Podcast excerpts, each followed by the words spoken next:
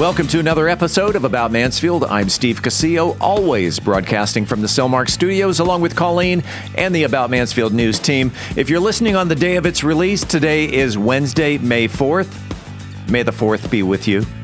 We are your audio newspaper, and thank you for being here with us. Coming up on this episode, it's Mansfield news and weather for the upcoming week. And a little later in the episode, you will have a chance to win a $25 gift card to Our Place restaurant with our Mansfield trivia question. Let's take a look at the stories we're covering this week. The class of 2022 may have you seeing double times 35. Ben Barber culinary students aim for state competition. Saturday closes out a busy campaign season. Coming up in the features section. Why is the moon running away from the Earth? I'm science reporter Dennis Webb, and we will discuss this in the science segment. Ready for vacation? Don't forget your travel medicines. I'm Angel Biasotti with Methodist Mansfield News to Know, and we'll talk about it later in the episode. I'm Beth Steinke. Home prices are up, and there's more buyer demand than homes to buy. We'll explore the reasons for the current housing shortage in the Mansfield Real Estate Report. Whether it's the hats or the horses, this week's cocktail of the week is the best tradition of all, and we'll talk about it later in this episode. We have the seven day weather forecast, and in the talk segment, Steve converses with a local nonprofit director who's trying to make Mansfield a better place to live. We are Mansfield's only source for news, talk, and information. This is About Mansfield. I'm Dr. Joseph Adams with Calibration Chiropractic and Functional Health. And if you or your loved one is suffering with headaches and or migraines, we invite you to come sit down with our team and see if we can find a solution. What we know about migraines is that they're a complex neurological disorder and there are many different triggers, and appropriate treatment requires a team that can address all those factors. So, if you or somebody you know is suffering from migraines, we invite you to come into the office and sit down and have a conversation with us and see if we can help you. Calibration Chiropractic and Functional Health, 408 South Main Street in downtown Mansfield. Since 1988, Jack Lauderman CPA firm has been the premier tax and accounting firm for North Texas.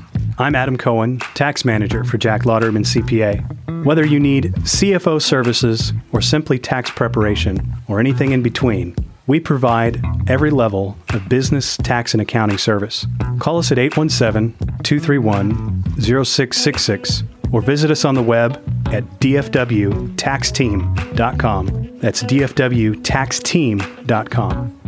I'm Philip Washington, Chief Investment Officer of Stonehill Wealth Management and host of the Wealth Building Made Simple podcast. First book I read in college was Rich Dad Poor Dad, and it changed my life. And since then, I've read tons and tons of books on money. And what I've done is taken those lessons, simplified them, and I talk about those lessons on my podcast, Wealth Building Made Simple. So come hang out with us. We're on every major platform Apple Podcasts, Spotify, and on YouTube. Wealth Building Made Simple. Hi, I'm Katie Hayes, pastor of Galileo Church, and you're listening to About Mansfield. Welcome back to About Mansfield. If you plan on attending any of the high school graduations later this month, don't be surprised if you see double. The Mansfield School District reports a record breaking 35 sets of twins will be graduating this spring, an all time high for the district. And not to be outdone by the set of 70 brothers and sisters, there will also be one set of triplets walking the graduation stage as well. Graduation ceremonies will take place in mid May. Elsewhere in MISD news, students attending Ben Barber are preparing for a major statewide academic competition this week, the first since the pandemic started. The culinary competition is a team sport, if you will, where the goal at Ben Barber is to prepare the next generation of restaurant leaders in the front and back of the house. The group, led by Chef David Roberson, won state competitions in 2019 in both cooking and management, a first in more than 10 years. The campaign season has nearly come to a close. Early voting is now behind us, and Election Day is slated for this Saturday, May 7th. On the ballot, 10 candidates are vying for four seats on the MISD school board, while the city is seeking to raise approximately $155 million for local improvement projects by way of five individual bond propositions. There are four voting centers in the 76063 zip code, including the Donna Shepard Learning Academy, J.L. Boren Elementary School, the Mansfield Sub Courthouse, and Newsom Stadium in the community room. Registered Tarrant County voters can vote at any vote center on Election Day from 7 a.m. to 7 p.m. About Mansfield we'll post the results on our website as soon as they become available. Just a quick reminder that if you have any news that's happening here in Mansfield, shoot us an email to news at aboutmansfield.com. Again, that is news at aboutmansfield.com. Please include your name and your phone number in case we need more information. This Saturday is National Miniature Golf Day, or as we say here in Texas, putt putt. Miniature golf can be traced back to the 19th century, originally created in Victorian Scotland to allow women to play golf. At the time, it was considered unladylike for women to raise a golf club above their shoulder level. Thus, regular golf was not an option. Nowadays, miniature golf is played worldwide by women, men, and children. Let's toss it on over to Colleen at the weather desk to see if the weather's going to cooperate on Saturday for a friendly game of putt putt. Colleen? Let's take a look at the weather for the next seven days in Mansfield, Texas. Wednesday, we're looking at a high of 86 degrees with a slight chance of some thunderstorms in the wee hours of the morning Wednesday and then again overnight Wednesday into Thursday.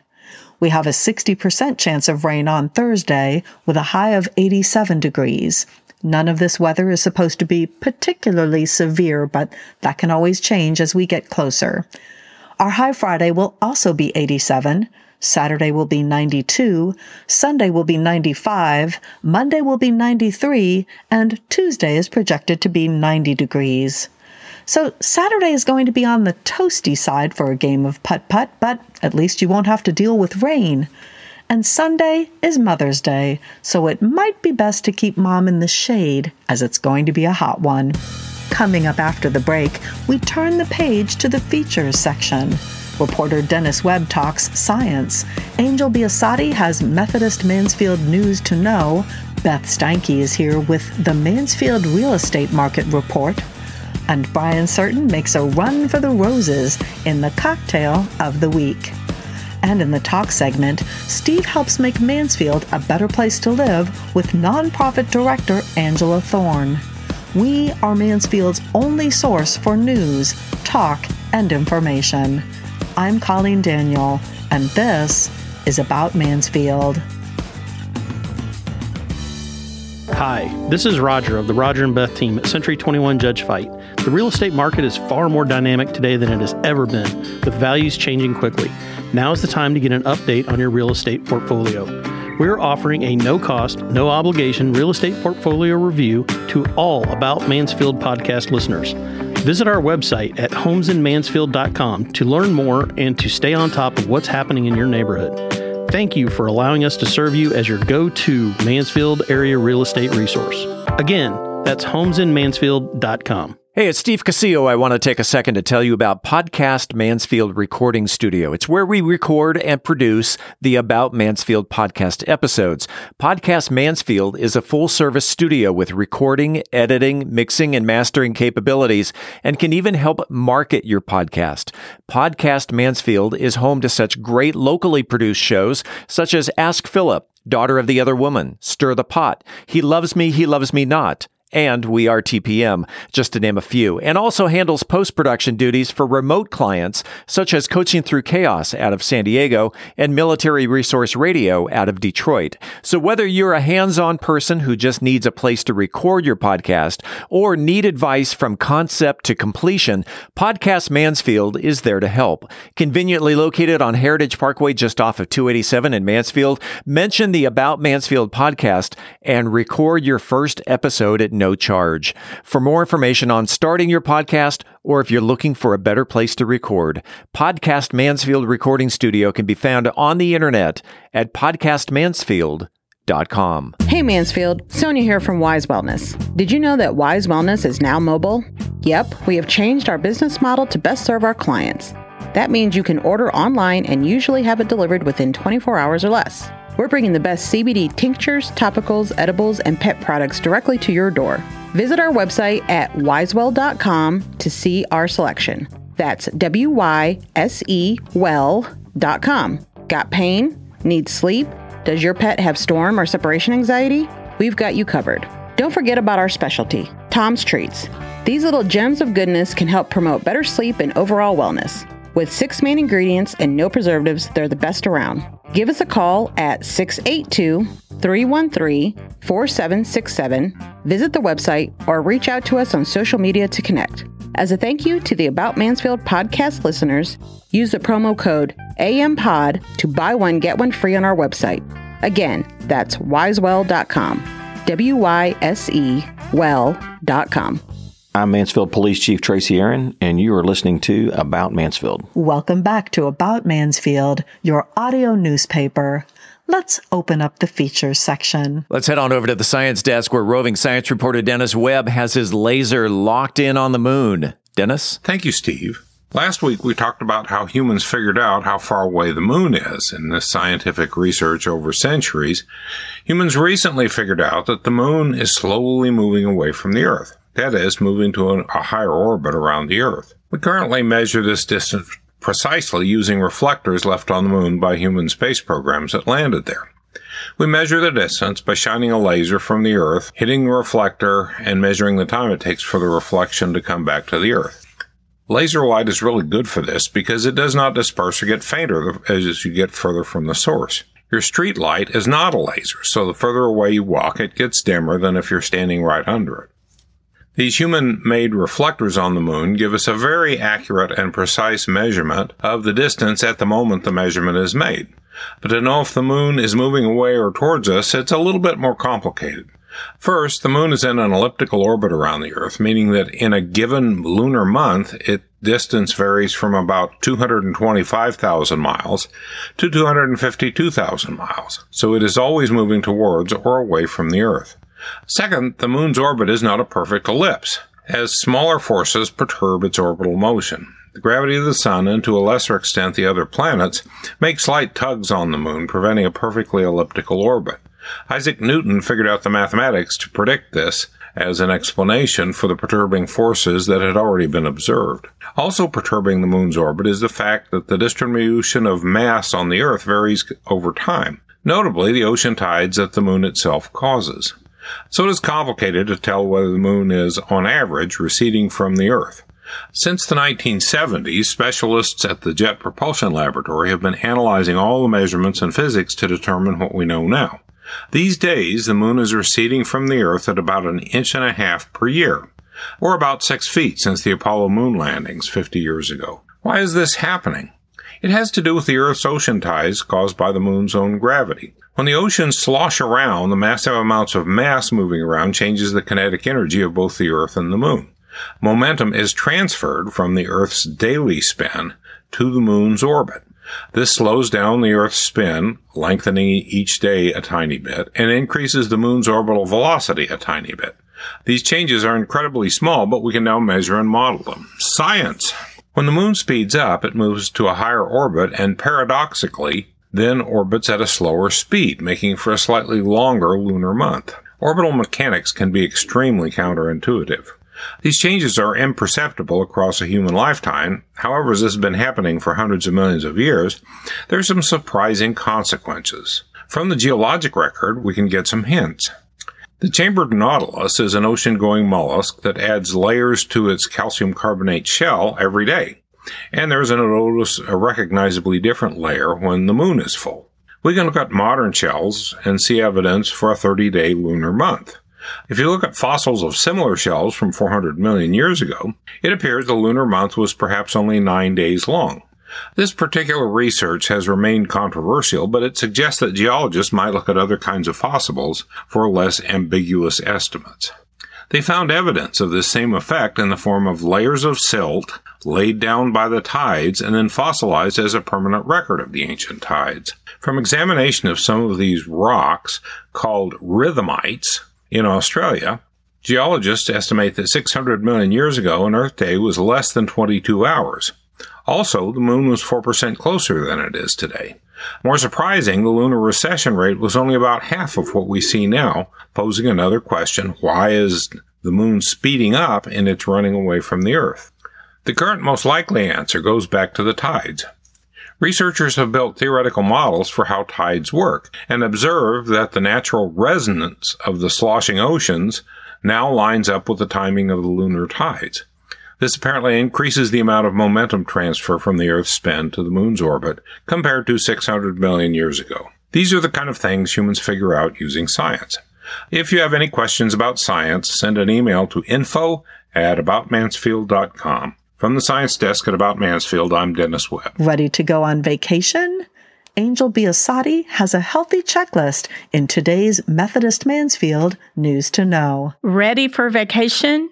Don't forget your travel medicine.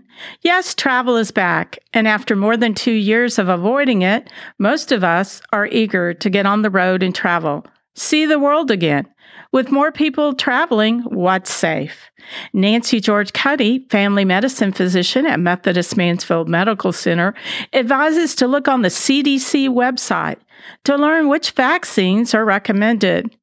Then discuss those risks with your physician. For example, the CDC may recommend malaria prophylaxis. However, for a short trip to an urban area, is that still necessary? It's a risk benefit discussion you should have with your physician and decide together. If you're fully COVID vaccinated, is it safe for you to travel within the United States? Top health experts say receiving any COVID 19 vaccine is much safer than being unvaccinated. If you're fully vaccinated, but you also have a weakened immune system because of a health condition or certain medication, ask your physician what travel precautions you should keep taking. Everyone is still encouraged to wear a mask while riding on airplanes, buses, trains, or other types of public transportation. When you are tired from traveling and going all day, your resistance may get very low and you're more likely to catch a common cold or get an upset tummy. Make sure to eat a well balanced diet while still trying new foods and get enough rest after a long day of being adventurous. I've learned it's important to pack one week's worth of general medications, other than my everyday prescriptions. Antihistamine, decongestant, saline nasal spray, which helps with the dryness after long airplane trips, acetaminophen, ibuprofen for headaches, fevers, sunburn, or overall pain, multi use stomach medicine for indigestion, nausea, or worse. I like the chewable antacids or opt for Pepto when needed. Hydrocortisone for itchy skin or rashes. Absolutely, if you've got to pack band aids. First aid cream, cough drops, non drowsy motion sickness pills, sunscreen, and yes, aloe gel, bug spray, and don't forget those tissues. That's what works for me. One of my favorite travel companions gets heartburn, so she packs a broader variety of pills for that and leaves the nasal spray and decongestants at home. These are things you talk to your doctor about. Sleep aids, antibiotics, EpiPens if you have severe allergy, medicine to prevent altitude sickness. Dr. George Cuddy suggests simply practice good hygiene, like washing your hands with soap and water when possible, carrying alcohol based hand sanitizer, as well as taking non antibiotic drugs like Pepto when needed. And of course, if I'm prepared with my mini pharmacy, I usually don't need the drugs I've packed. So get out there, have a great adventure, and enjoy your travels. And talk to your doctor to be prepared. Safe travels. With the Methodist Mansfield News to Know, I'm Angel Biasati reporting for the About Mansfield podcast. It's true, there's a shortage of homes in Mansfield, and Beth Steinke explores the reason why in this week's Mansfield Real Estate Market Update. Beth? It's easy to place blame on folks moving to our area for the run up in home prices and the lack of houses available for sale. But this isn't a DFW issue or even a Texas issue. This is a nationwide issue. Economists estimate that the U.S. is 3 to 5 million houses short of demand. There are a number of reasons for this lack of supply, but the biggest goes back to the housing collapse in 2008. Many home builders went out of business, and those that didn't dramatically slowed production between 2008 and 12 because they couldn't sell them. Well, that deficit in residential building has continued for the years following and has massively contributed to the current undersupply of homes. Today, builders are building as fast as they can, but supply chain disruptions, the high cost of materials and labor are not making it an easy task. Here are a few other reasons why we are experiencing out of balance supply issues. The millennials' effect on housing. There is no question that millennials are the largest generation in history. And now they are of home buying age, and Gen Z is not far behind them. Couple this with the fact that boomers are staying in their homes longer than ever. We are absolutely experiencing a tightening of supply due to these generational trends. Some economists suggest that rising interest rates are exacerbating the lock in effect for certain homeowners who are now further disinclined to make a move. Additionally, homeowners are choosing to keep their current homes as rentals instead of selling when they are trading up. They typically have lower interest rates on those mortgages and see the financial wisdom of retaining that real estate asset as part of their overall investment strategy. This has removed approximately 8 million homes out of the market that would have been available to buy had they chosen to sell. Now, bring on the institutional investors. Yes, this has been a contributory factor in our marketplace, though I have been seeing less of it in the last few months. But big corporations with very deep pockets have been buying up residential real estate. I've heard estimates anywhere from 8% to 30% of current sales, but that definitely varies by market. These companies tend to focus on major metropolitan areas with lots of job activity. The play is to buy and long term hold, capitalizing on rising rental rates for their investors. When and if they do begin selling off properties, this will certainly be noticeable in the DFW real estate market. All of these trends are contributing factors to low supply and high demand and have created a sharp rise in home prices. We may be nearing the tipping point, though, as we are seeing some homebuyers being forced out of the market between rising prices and rising interest rates. Having recorded this segment last week while I attend a continuing education conference, so I can bring you great up to date information on the real estate market. Standing in for me today with this week's market update, here's Steve. Thank you, Beth. As of Tuesday, May 3rd, there are 40 active listings here in Mansfield, which remain stable from last week, ranging from $315,000 to 2.4 million, and five homes over 900,000. 23 homes closed last week at an average of 104% over list price. Hey, Beth, why don't you go ahead and close us out? Reporting for the About Mansfield podcast, I'm Beth Steinke with Century 21 Judge Fite. Shaken or stirred, Either way, you know it's going to be good, as Brian Certain is serving up another cocktail of the week. Whether you love the Kentucky Derby for the people watching and all those hats, or the horse racing, one thing is certain. This week's cocktail of the week is the Derby's signature mint julep, and it's the best tradition of all. The mint julep is a concoction of bourbon, mint, sugar, and water served over heaps of crushed ice in a signature silver or pewter cup. And although the race itself may only last a couple of minutes, Derby fans keep sipping their mint juleps long into the afternoon. Curious about the history of this favorite Southern libation? Pay attention. The julep got its start as a medicinal concoction used to settle the stomach like several other cocktails we've talked about. But as a cocktail, it blossomed in the American South in the late 1700s with a decidedly elite air because not everyone had access to ice or the silver or pewter cups in which the drink was served. Known as the unofficial drink of the South, the mint julep became the official drink of the Kentucky Derby in 1938, and nearly 120,000 mint juleps have been sold at the Kentucky Derby every year since. And while it may seem on the surface that the drink is only associated with the Kentucky Derby, when I dug a little deeper, I found that the history of the mint julep is as muddled as the mint drink itself. Yes, Dad jokes come out even on the podcast. And don't shake your head. You would have gone there too, and you know it. But first, we're going to take a look at the word julep itself. It's believed that the word is derived from the Persian gulab, as well as the Arab word jula, which both translate into rose water or sweetened water. And this association is highlighted by the modern drink's sweet nature. One of the first references to the mint julep goes back as far as 1784. The ties to the Kentucky Derby do stretch back a ways to 1938 when it was declared the official drink of the sporting event. And there's no real explanation as to why this happened, but it did. And we all benefit now once a year because of it.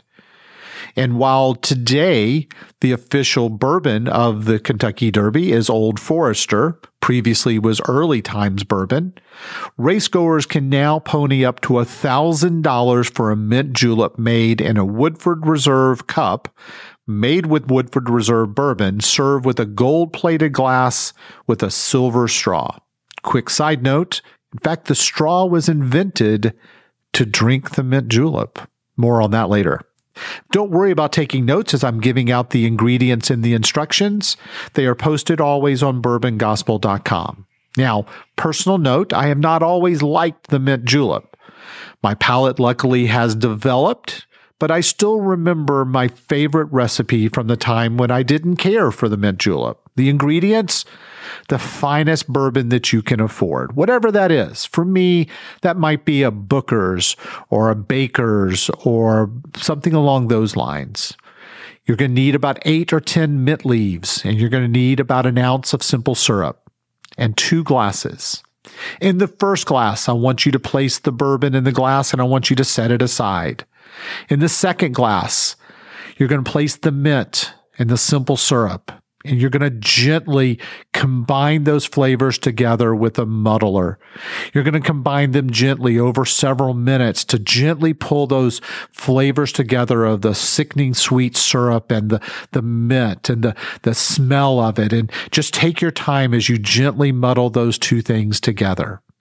Add ice to the second glass and, and gently swirl it in the glass. And then I want you to take that second glass and everything in it, throw it in the trash, and drink the bourbon. That was my version of a mint julep.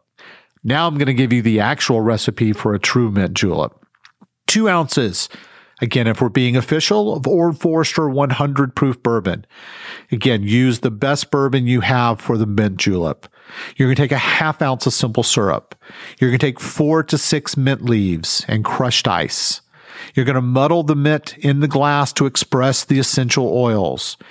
You're then going to add the bourbon and the syrup and the crushed ice. You're going to gently then pour the glass into another glass to combine the flavors and then add additional ice on the top.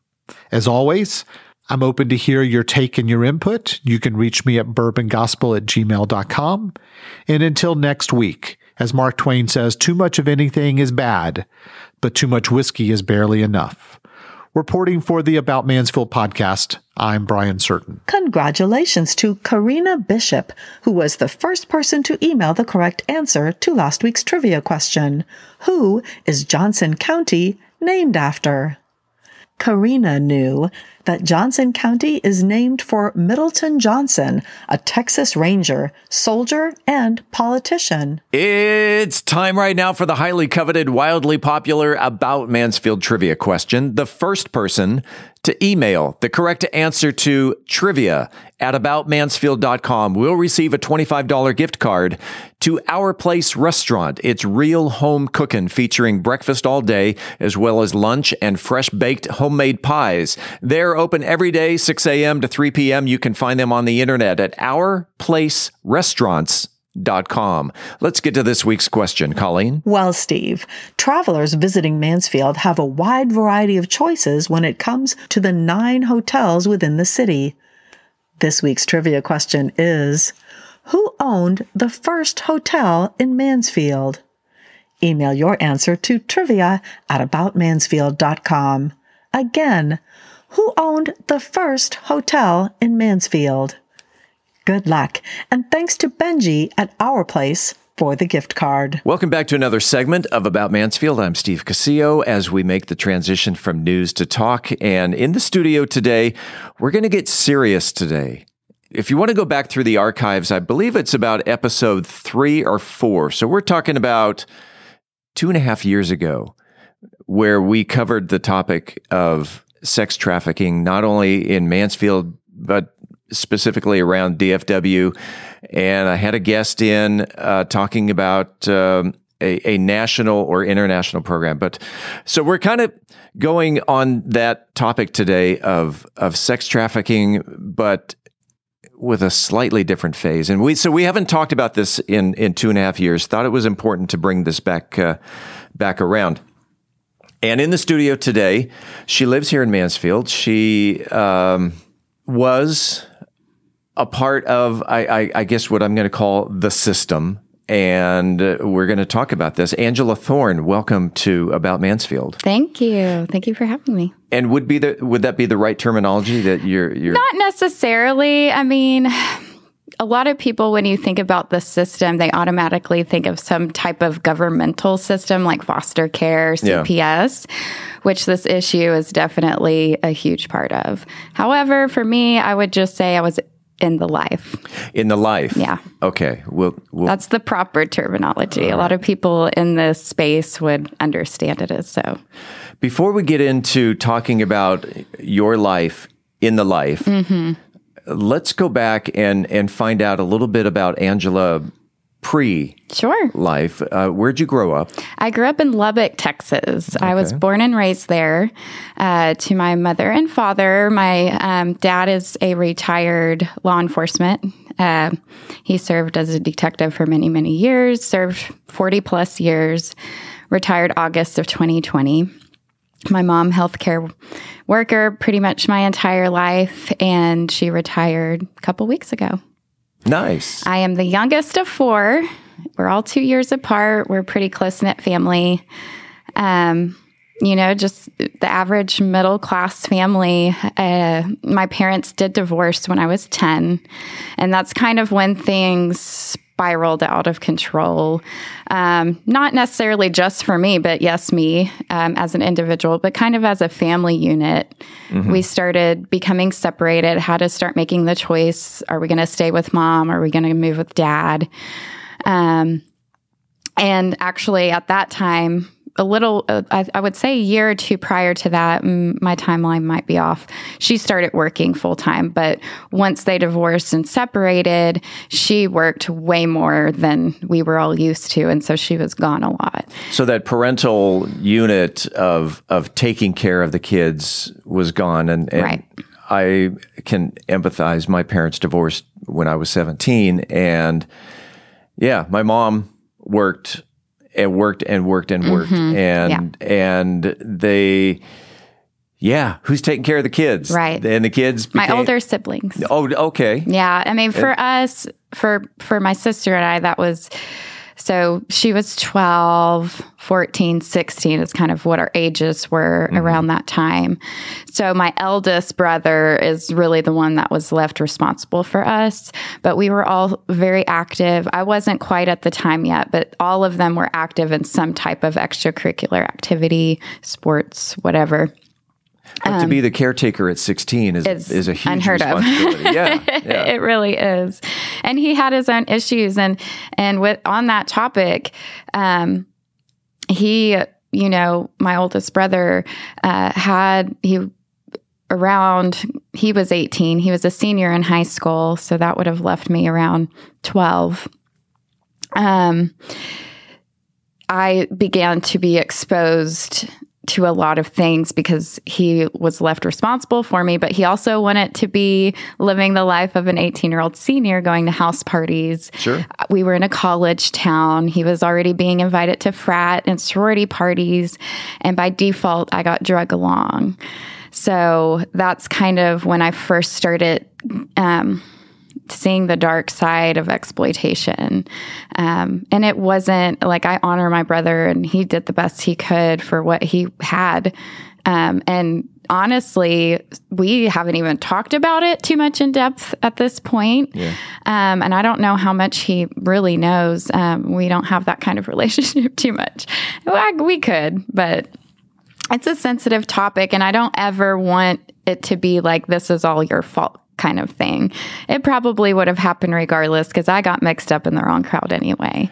Was it at It was at a party he brought me to. So so um, the first the terminology is is really hard to clarify when talking about this.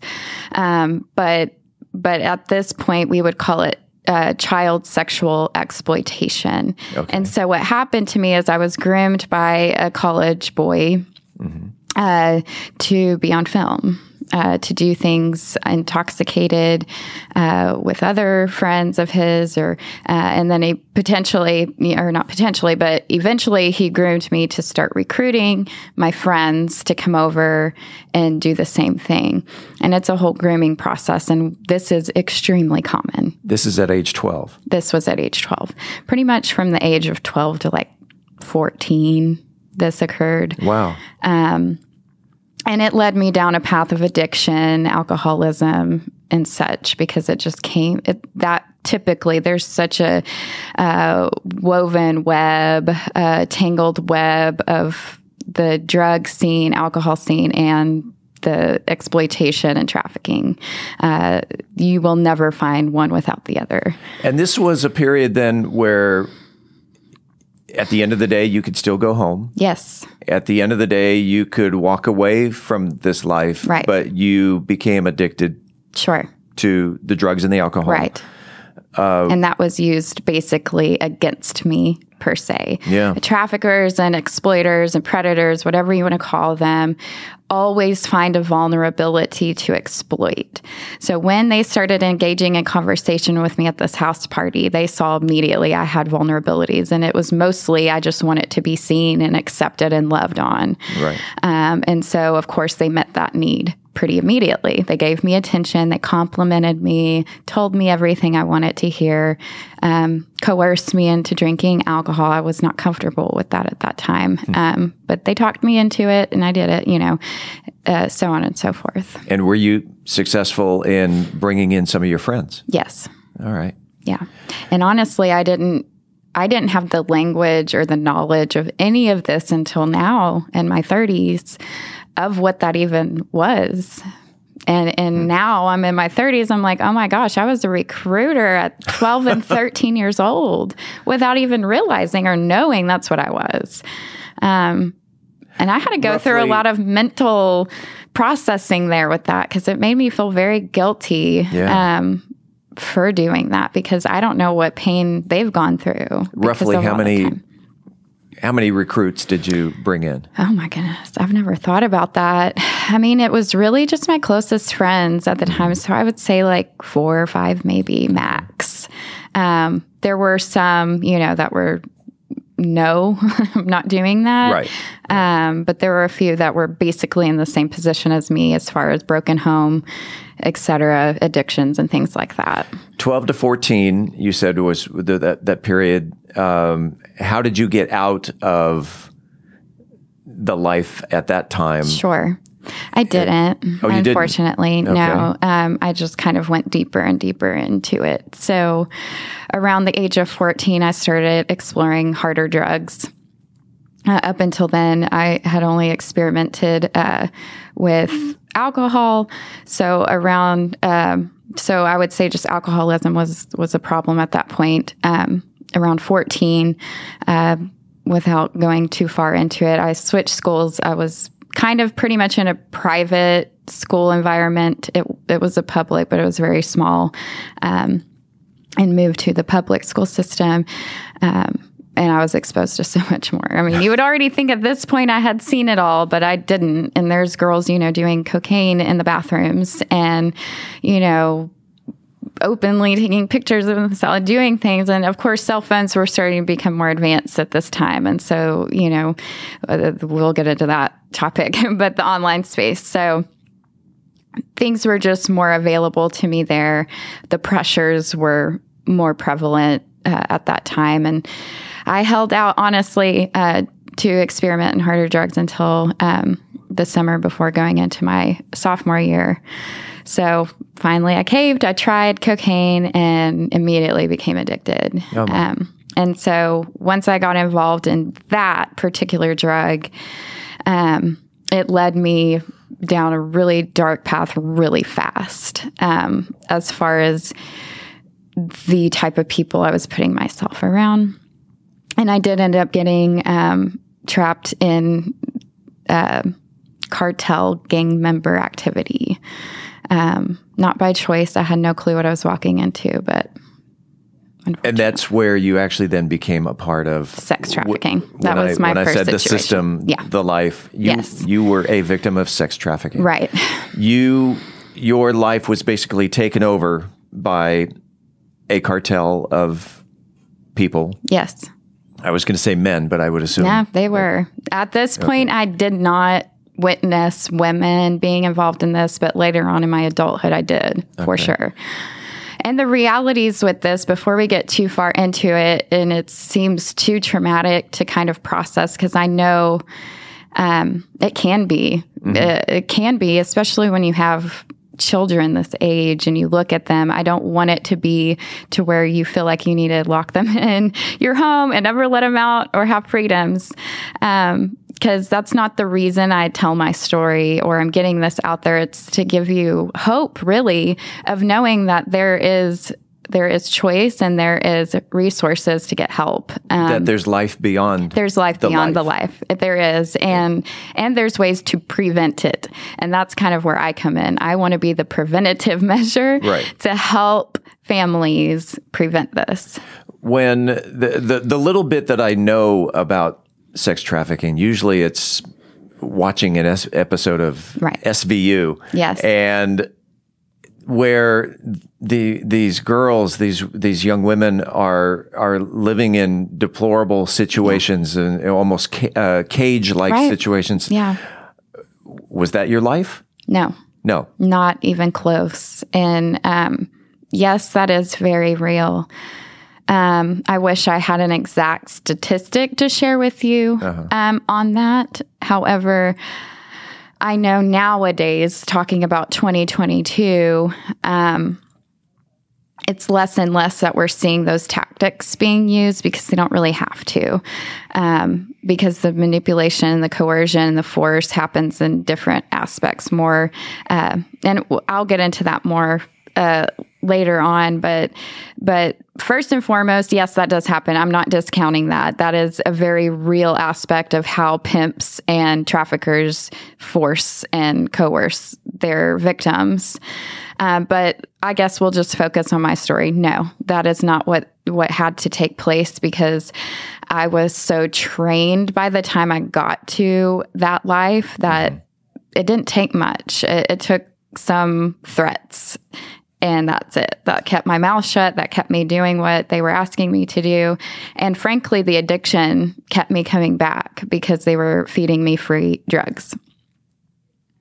The and then at some point uh, you you left the house. You left right. your, your home. At right. what age were uh, at what age were you completely under the the control of the cartel? Sure. So I actually, um, not too long after this scenario, I was only in that particular uh, situation for probably half a semester in high school. That's how I have to play it out in my head because it's hard to remember things in detail. But I know halfway through my sophomore year in high school, I was caught by my dad.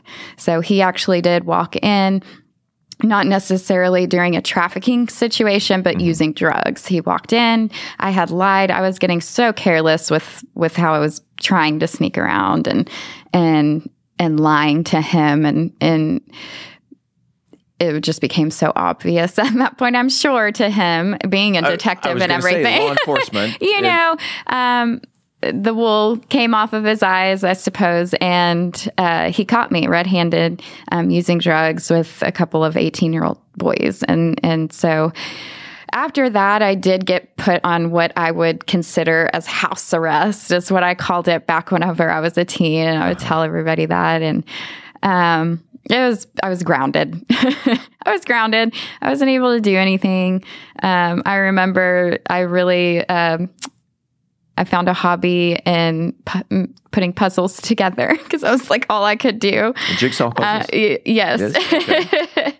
and I, I became really good at that, and I started framing them and everything. Um, and this lasted so and, and when i did go to school i had to check in with the principal after every class i got kicked off the cheer team uh, all my extracurriculars were, were gone um, uh, and during lunch at that at that school we had off campus lunch i was not allowed to do that either my dad would pick me up or i had to go eat in the in the principal's office and so it became very um, restricted of my life like what i could do um, when i got caught I lost the majority of my friend group. Like they knew I was basically going to rat them all out. And oh. I, yeah. And so, I mean, my dad's a cop. They all knew that. Um, it's beyond me why they ran with me anyway, knowing that. I know everybody didn't, but but the closest to me and, and the boys that were involved in exploiting me knew. But when you're involved in drugs, it's kind of you're careless. You really don't think about anything but that one thing. So, and money. So I, I, guess you would say at that time I got out, and by that, by default, by the grace of God, whatever you want to call it, mm-hmm. um, I got tired of that life and the not my dad not trusting me. Which I mean, looking back now as a parent, as an adult, I'm like, oh my gosh. But the point I want to make and kind of share with parents that if you're dealing with a teen who is showing signs of rebellion or they're showing signs of um, destruction or addiction or anything like that, um, first and foremost, you should meet that issue with love condemnation and shame is is a really bad approach to um, getting a child help. Right. Um, really, at the root of it, they just need some love. They need acceptance, and primarily from their parent. Um, if they can't get that from their parent, then the closest to kin or or their their guardian or the closest person, mentor, whomever. Um, you know, meet it with love. I, you can you can love on somebody and still correct behavior. Um, and and something that I will be teaching is called trust based relational intervention. It's TBRI, and it's an approach that Dr. Karyn Purvis from TCU came up with, uh, primarily for parents who adopt children. But they found we can use this approach for any any type of traumatic situation we're dealing with. So before we get into the present day, right? Yeah, Angela Thorne, and sure. and and the the tremendous work that you're doing yeah. now at what age did you leave the life? I did not get out until 24 years old. So I, was getting into that part of the story. So I got tired of the grounding, the restrictions, yeah. the I did not get help properly. I did not get sent to rehab, which is probably what should have happened in that time. Instead of not seeing the problem and the issue for what it was, it was just like, I'm going to shame on you. like you're doing bad. So stay inside and you can't live your life. Um, I needed rehab. I needed counseling, like very specialized therapy. Um, I needed my dad to know the signs of somebody who's been sex trafficked because I was by the book showing every single one. Um, so, long story short, I ended up moving with my mom to Cleburne, Texas. Okay. She was living there at the time. And uh, I I think it took one day for me to get back into that group of people who are doing drugs and whatever in, in comes with that lifestyle. Yeah. It was like, I remember my first day at school.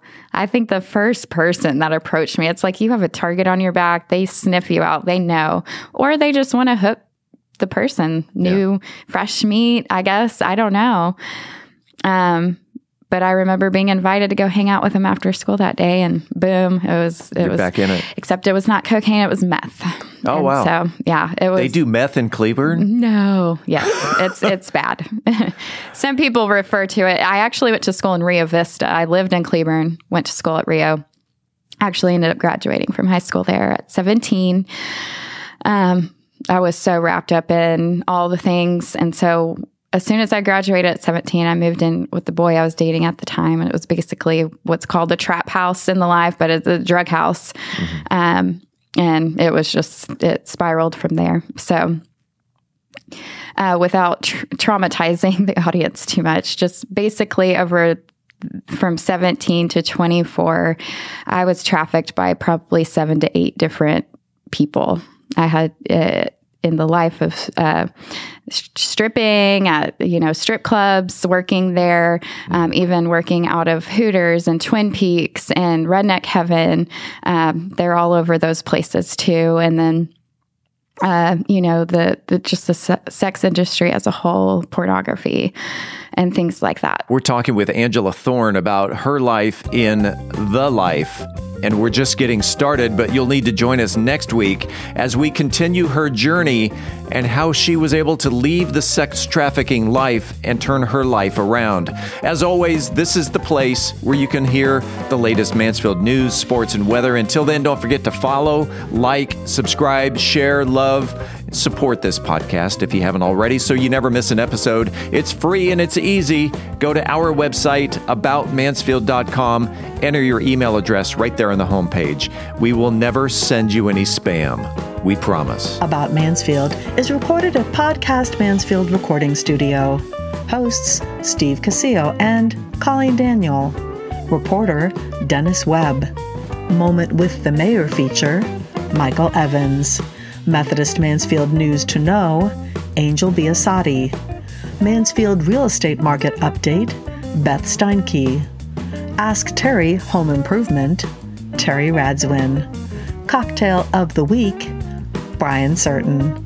Post production, editing, mixing, and mastering, Steve Casillo. We thank you all for listening on behalf of the entire news team. I'm Steve Casillo, and this is about Mansfield.